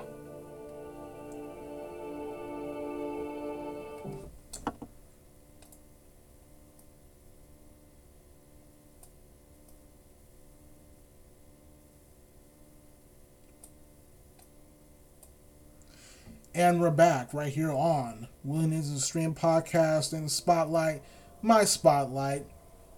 And let's get into the bold and beautiful.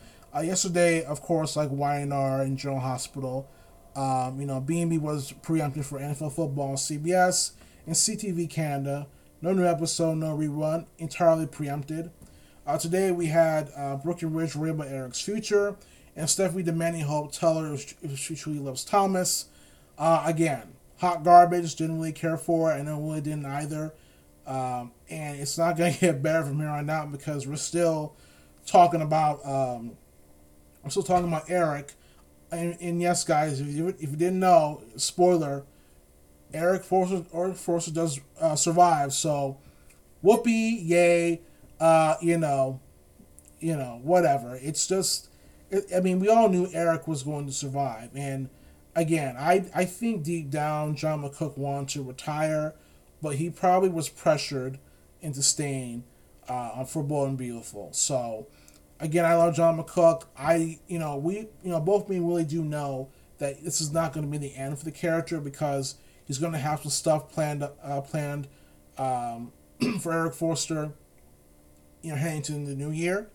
And so just be on the lookout, guys, because Eric Forster is going to be a force to be reckoned with and may be a town pariah based on who he gets involved. If you guys want to know, uh, listen to the past couple of episodes on our podcast. You guys will know who I'm talking about. But uh, let's get into the rest of sports this week. Tomorrow, Wednesday, December 27, 2023, Steffy warns Hope not to tour Thomas, reminding her of the consequences. Finn assures a worried Riz that he is happy with Eric's progress. Thursday, December 28, 2023, Finn stands up to, for Steffy to a defiant Thomas. Xander is shocked to learn that his new doctor has a connection to the Forrester family. Uh, also, Friday, Friday, December 29, 2023, uh, B&B is printed by football. Uh, CBS Sports coverage of the NCAA college football, the Sun Bowl, Oregon State versus Notre Dame. In those same markets, B&B won't air at all, or maybe the rerun airs at different time slash channel. Canada and some U.S. time zone will see this repeat. On December 29th, repeat episode from June 23rd, 2023, episode 90408. Ridge races to get Brooke in time. Liam's Royal come crashing down. Episode was filmed in, on location in Italy. Ridge and Brooke reunite, re, uh, reconcile. Liam sees Thomas and Hope kissing, so then Liam kisses Steffy. And uh, let me just say this as well, guys. Uh, if you guys didn't know, uh, Thursday, December 28th, uh, Adain Bradley returns as Xander Avant. He last aired in August 2019. Why? I have no idea. Because he's going to be shocked to find out that his new Dr. Finn is connected to the Forster family. Um, so I, you know, I think this is probably going to lead to uh, something. I don't know what it, it's going to lead to because we all know that B and B is going to go back to what they what they did in the summer during the writer's strike, and that is the Finn, Liam, Steffy, Hope, Thomas quadruple triangle, whatever. Uh, and to me, I just don't care at this point. It's just, I think we know eventually Steffy and Finn are going to reunite. But with Liam, um, I think I think he's to have a new love interest. I don't know who it's to be, but it sure as heck ain't to be Hope unless Bradley Bell goes back to that and pretty much ruins Thope in the process.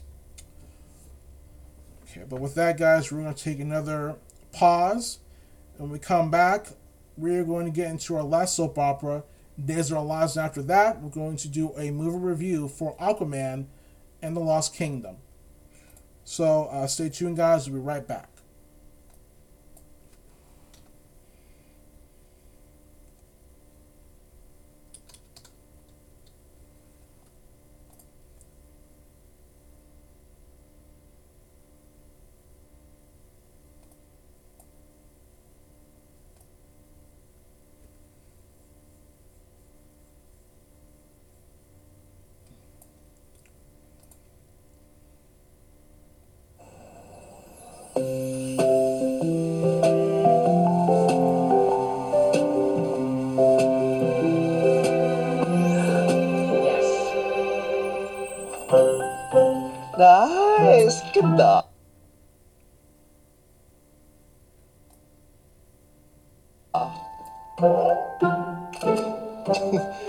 Ang dami niya na.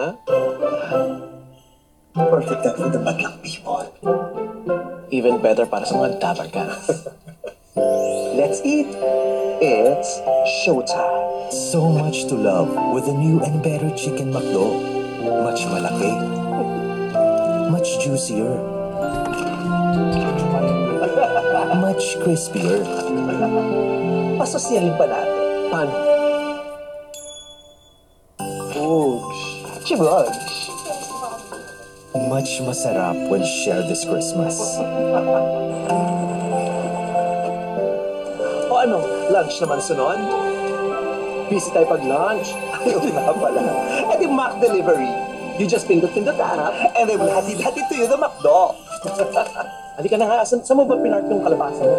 Magmumotor lang ako. Magmumotor ka lang ba?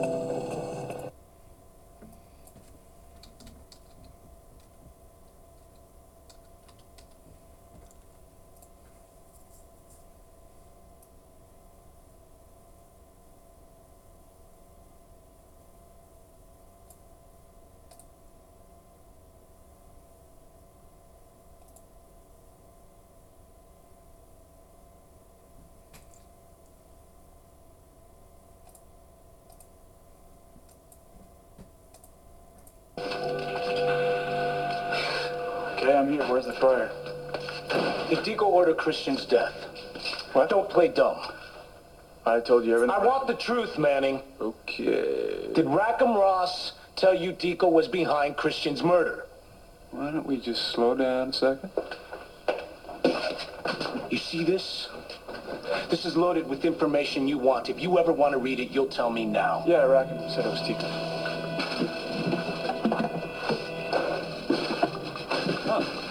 And so now Tico is going to have a visitor. Tico killed Christian. Now Tico dies.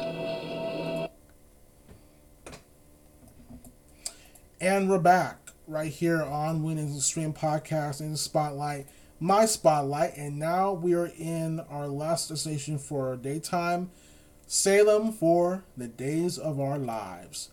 And uh, this week on, excuse me, this week on, you know, uh, Days of Our Lives, you know, we've had, um, you know, Christmas time is here in Salem, and we've had Nicole fighting Holly in a hungover.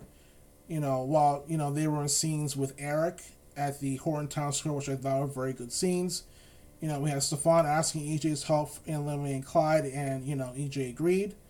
Leo conveyed his escalating blackmail demands to Sloan, who you know noticed Nicole, Eric, and Holly together, and uh, you know Leah was being uh, sarcastic in a way when asking, you know, Sloan, don't they make a perfect family? And Sloan looked disgusted.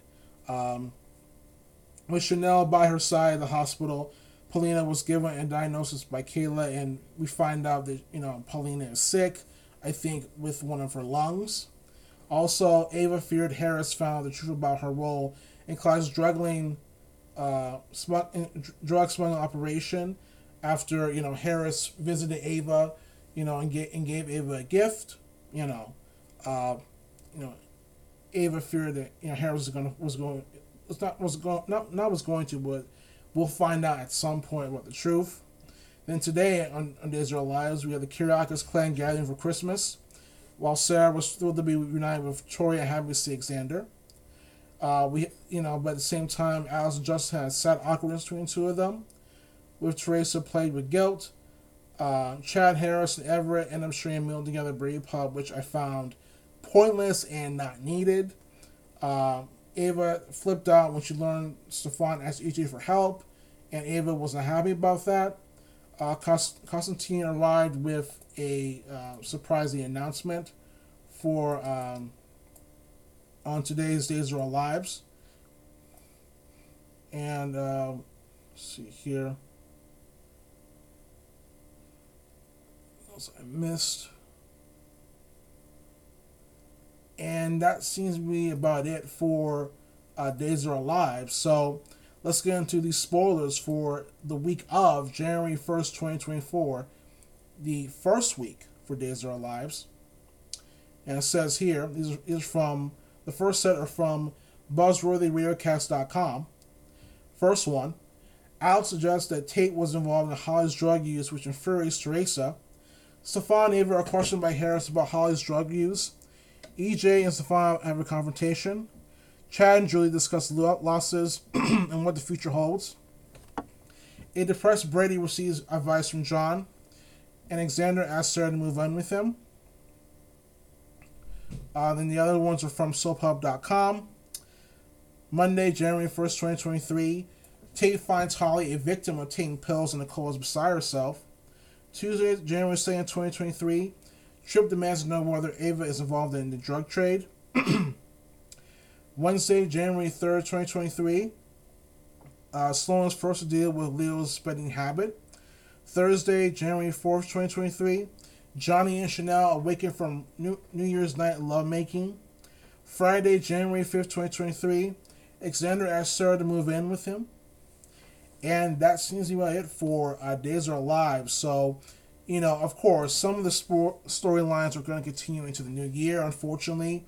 Um, you know, and I think if the strikes had not happened, if they did not take place, then I don't think any of then I don't think uh, the current storylines uh, that you know I'm seeing right now will continue, but they would have probably ended in November sweeps.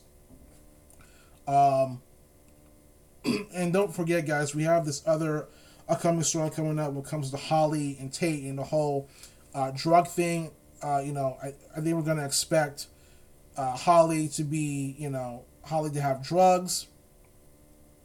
And Tate is somehow going to get arrested in it. That's like we saw in the promo for Days of, uh, for Days of Lives from Day, Day Days event back in November or October, shall I say.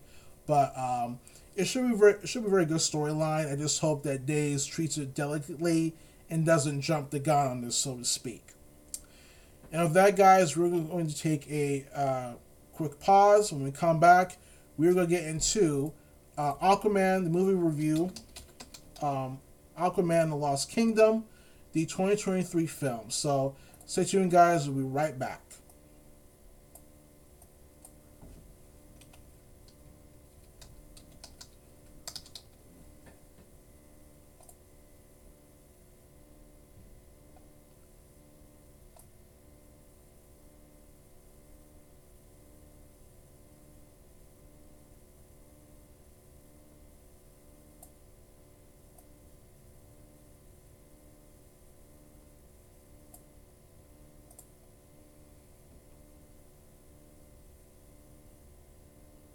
Subway slicing their turkey fresh, like on the Titan Turkey. Pow how with double the cheese and more meat. I prefer freshly sliced turkey.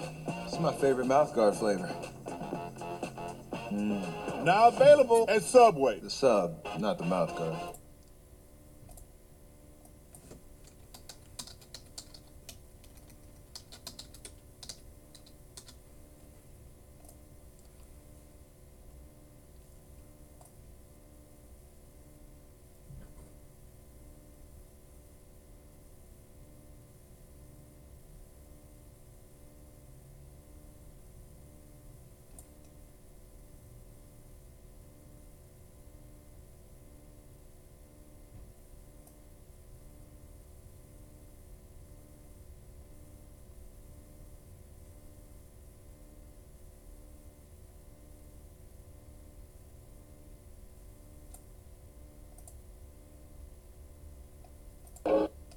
Can I ask you something?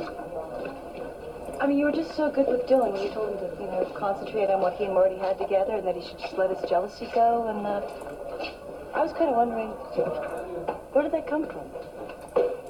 I mean, up to this point, you've been pretty hard on Marty because of her complicated feelings about Patrick Thornhart. I know. But Dylan was hurting. And I thought if he loves her that much, then he can't afford to be jealous. It's only going to make it harder on him to see things clearly. And it's not going to help him get Marty back. And that's important to you. Harrison, look, it's like this. When I was in Statesville and, and, and before, I was always angry and alone. So I'd always say, screw it, you know? I mean, uh, I've got nothing to lose. But now I do. I totally understand how Dylan feels. And yeah, I've, I've got to root for him. Because that could be me. And I don't know what I'd do if I ever lost you.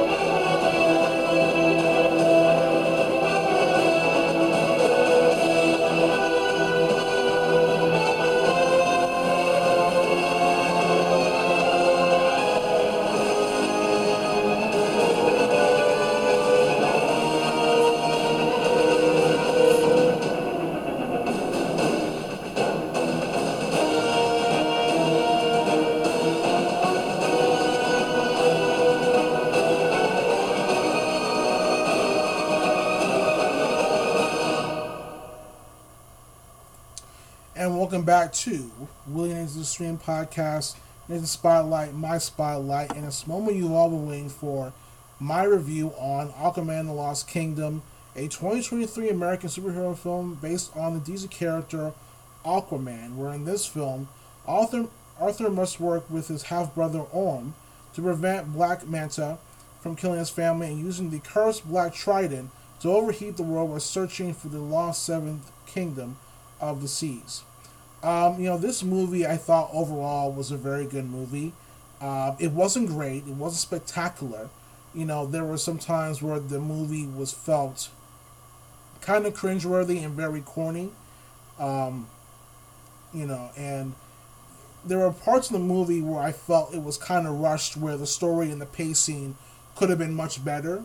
But you know, um, you know, I think that if, and like I mentioned before previously earlier on on the show, in our podcast, you know, just now that you know with the cutscenes and what was cut out, it will be interesting nice to see a director's version of what was actually supposed to take part in it, supposed to be tar- supposed to take part, excuse me, in Aquaman Lost Kingdom, um, originally, but you know, unfortunately, it, it didn't happen, and it is what it is. Um, you know, I didn't think this was a bad movie. I just thought it just wasn't great. You know, and the movie I, felt at times lacked a certain sense of awareness and discovery, and you know, uh, I, I would love to see more about the sea kingdom, you know, in the oceans and how, you know, it continues to affect, um, you know, Earth dwellers and people from the Atlantis kingdom, and assuming those from the Atlantis kingdom and how they try to, you know, um, and how they try to work together and coexist because, you know, like mutants from the X Men, certain people have an issue with mutants, and you know, mutants are not, you know, bad bad people or anything. They just want to be accepted, just like the, those who live under um, under the ocean in Atlantis. So, um, you know, I thought everyone on the cast did a pretty good job. Uh, we had Jason Momoa as Arthur Curry, Aquaman. I thought he did very well. Patrick Wilson uh, as Orm. I thought he did pretty good too. Didn't really care for um, Amber Heard as Mara. I thought that DC was going to let go of, of not not the character, but also I thought they were going to let go of the actress due to the uh, current due to her her situations with Johnny Depp a couple years ago. But obviously, you know, she has a contract and you know uh, she wants to honor it. So I don't I don't blame her. I don't blame her, even though I felt she was needed for this movie. Uh, we also had um, we also had uh, what was the actor's name? Ah yes, Yahya Abdul Mateen II uh, who played Black Manta, and I thought he did a very great job playing the villain Black Manta, who used like an Atlantean armor suit and wielding, you know, the powerful Black Trident, trying to go after Arthur and his family for revenge for the death of his father. Um, you know, and I, you know, James Wan, you know, had plans to bring Black Manta um, for a sequel, and you know, wanted to establish a conflicted relationship with Arthur, Arthur to give him a bigger role in the film. Uh, we also had um, Randall Park and Dr. Stephen, uh, Stephen uh, Shin, who played marine biologist. Dolph Lundgren, who played Uranus. I loved him. I thought he did great. He was the king of Xebel and Mara's father. Temuera Morrison as Tom Curry, Arthur's father, who worked as a lighthouse keeper. Uh, and Nicole Kidman as Atlanna, Arthur Orm's mother and former queen of Atlantis. Um, so overall, I thought this was a very good film, and I'll give this one. Actually, I'm gonna give this one uh, 3.5 popcorns out of five popcorns. Very good movie, not great. It had its highs and its lows, and with this being the last movie of the DCEU uh, universe, the 15th film and final installment of the DCEU, uh, and, and we're to move into the James Gunn era for DC on the big screen. Uh, I do think it's a lost opportunity that we couldn't see. You know, again, like I mentioned before, what was cut from this film and what they, um, and what was and what was to be in it originally, because with the DCEU, there's been so many missed opportunities from beginning to end. I think even when they started strong, you know, they just couldn't. Yeah, I mean, there was times where they did fumble the bag, even when the movies were good. Like for example, uh, you know, Man of Steel, like I said before, Batman vs Superman, Wonder Woman, and others. The second installment, Wonder Woman, I thought that was a good one too. But then again, we saw the quality go downward. And so with Aquaman Lost Kingdom, it's one of those that went downward too, but still entertaining. So, like I said before, guys, I'm to give this one a, a 3.5 popcorns out of 5.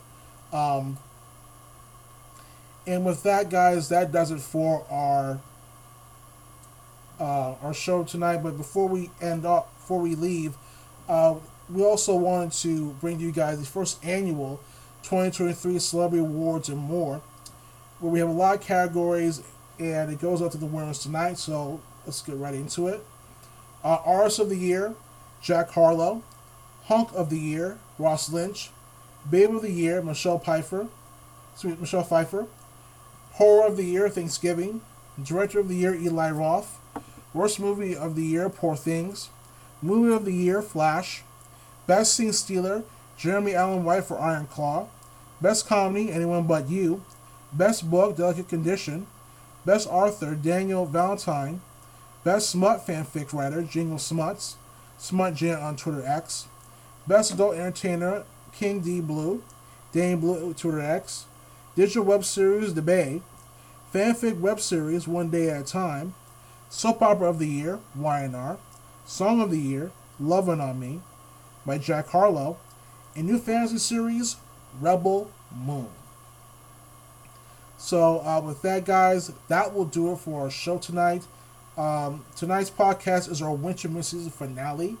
We will return January 9th, 2024 for the winter premiere. I'll be back on January 9th, 2024 for the winter premiere uh, not next week, not next Tuesday, which will be January 2nd, 2024, but January 9th, 2024, for a winter premiere. Uh, but Willie will join me back January 16th, 2024, and we'll have our um, VIP guest for the 16th if we if we can. Uh, it's the first one that we teased on the last podcast we did together. So make sure you guys listen to the hear out for that. And with that, guys, that's going to do it for me. Uh, again, I wish you guys a Merry, a Happy Holidays, Merry Christmas, Happy Kwanzaa, Happy Hanukkah, whatever you celebrate, um, you know, the holidays with your family and loved ones. And uh, I'll see you guys again January 9th, 2024 for our winter season premiere. If you guys want to reach out both Willie and me on Twitter, you guys can go to Willie on at Willie's UPW. Again, it's at Willie's UPW, Willie's U Podcast. If you guys want to reach out to me on Twitter, very simple, guys. Go to Nathan Banks line, Jason Forever. That's again Nathan Banks line, Jason Forever at Money Mac 101. Again, it's at Money Mac 101. At symbol at capital M O N E Y M A C. The number is 101. Nathan Banks line, J Sam 4, number 4, ever. The word ever. All right, guys, so that's going to do it. So, thank you guys for listening. Uh, Happy New Year for 2024. I hope you guys have a great New Year. A great 2024, by the way, um, for everyone involved. And uh, wherever you're watching this, um, have a good have a good night, rest your night, evening, day, morning, afternoon, whenever and wherever you listen to this podcast from. I'll see you guys next time. Take care, guys. Peace, and I am out. Take care, guys. Bye.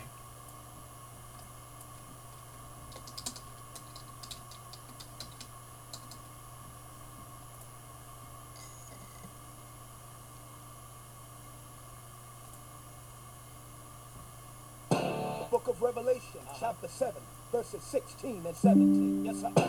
They shall hunger no more, neither shall they thirst anymore. Preach, preach up. For God shall wipe away, yes, sir, every tear from their eye. Yes, sir. Get ready for the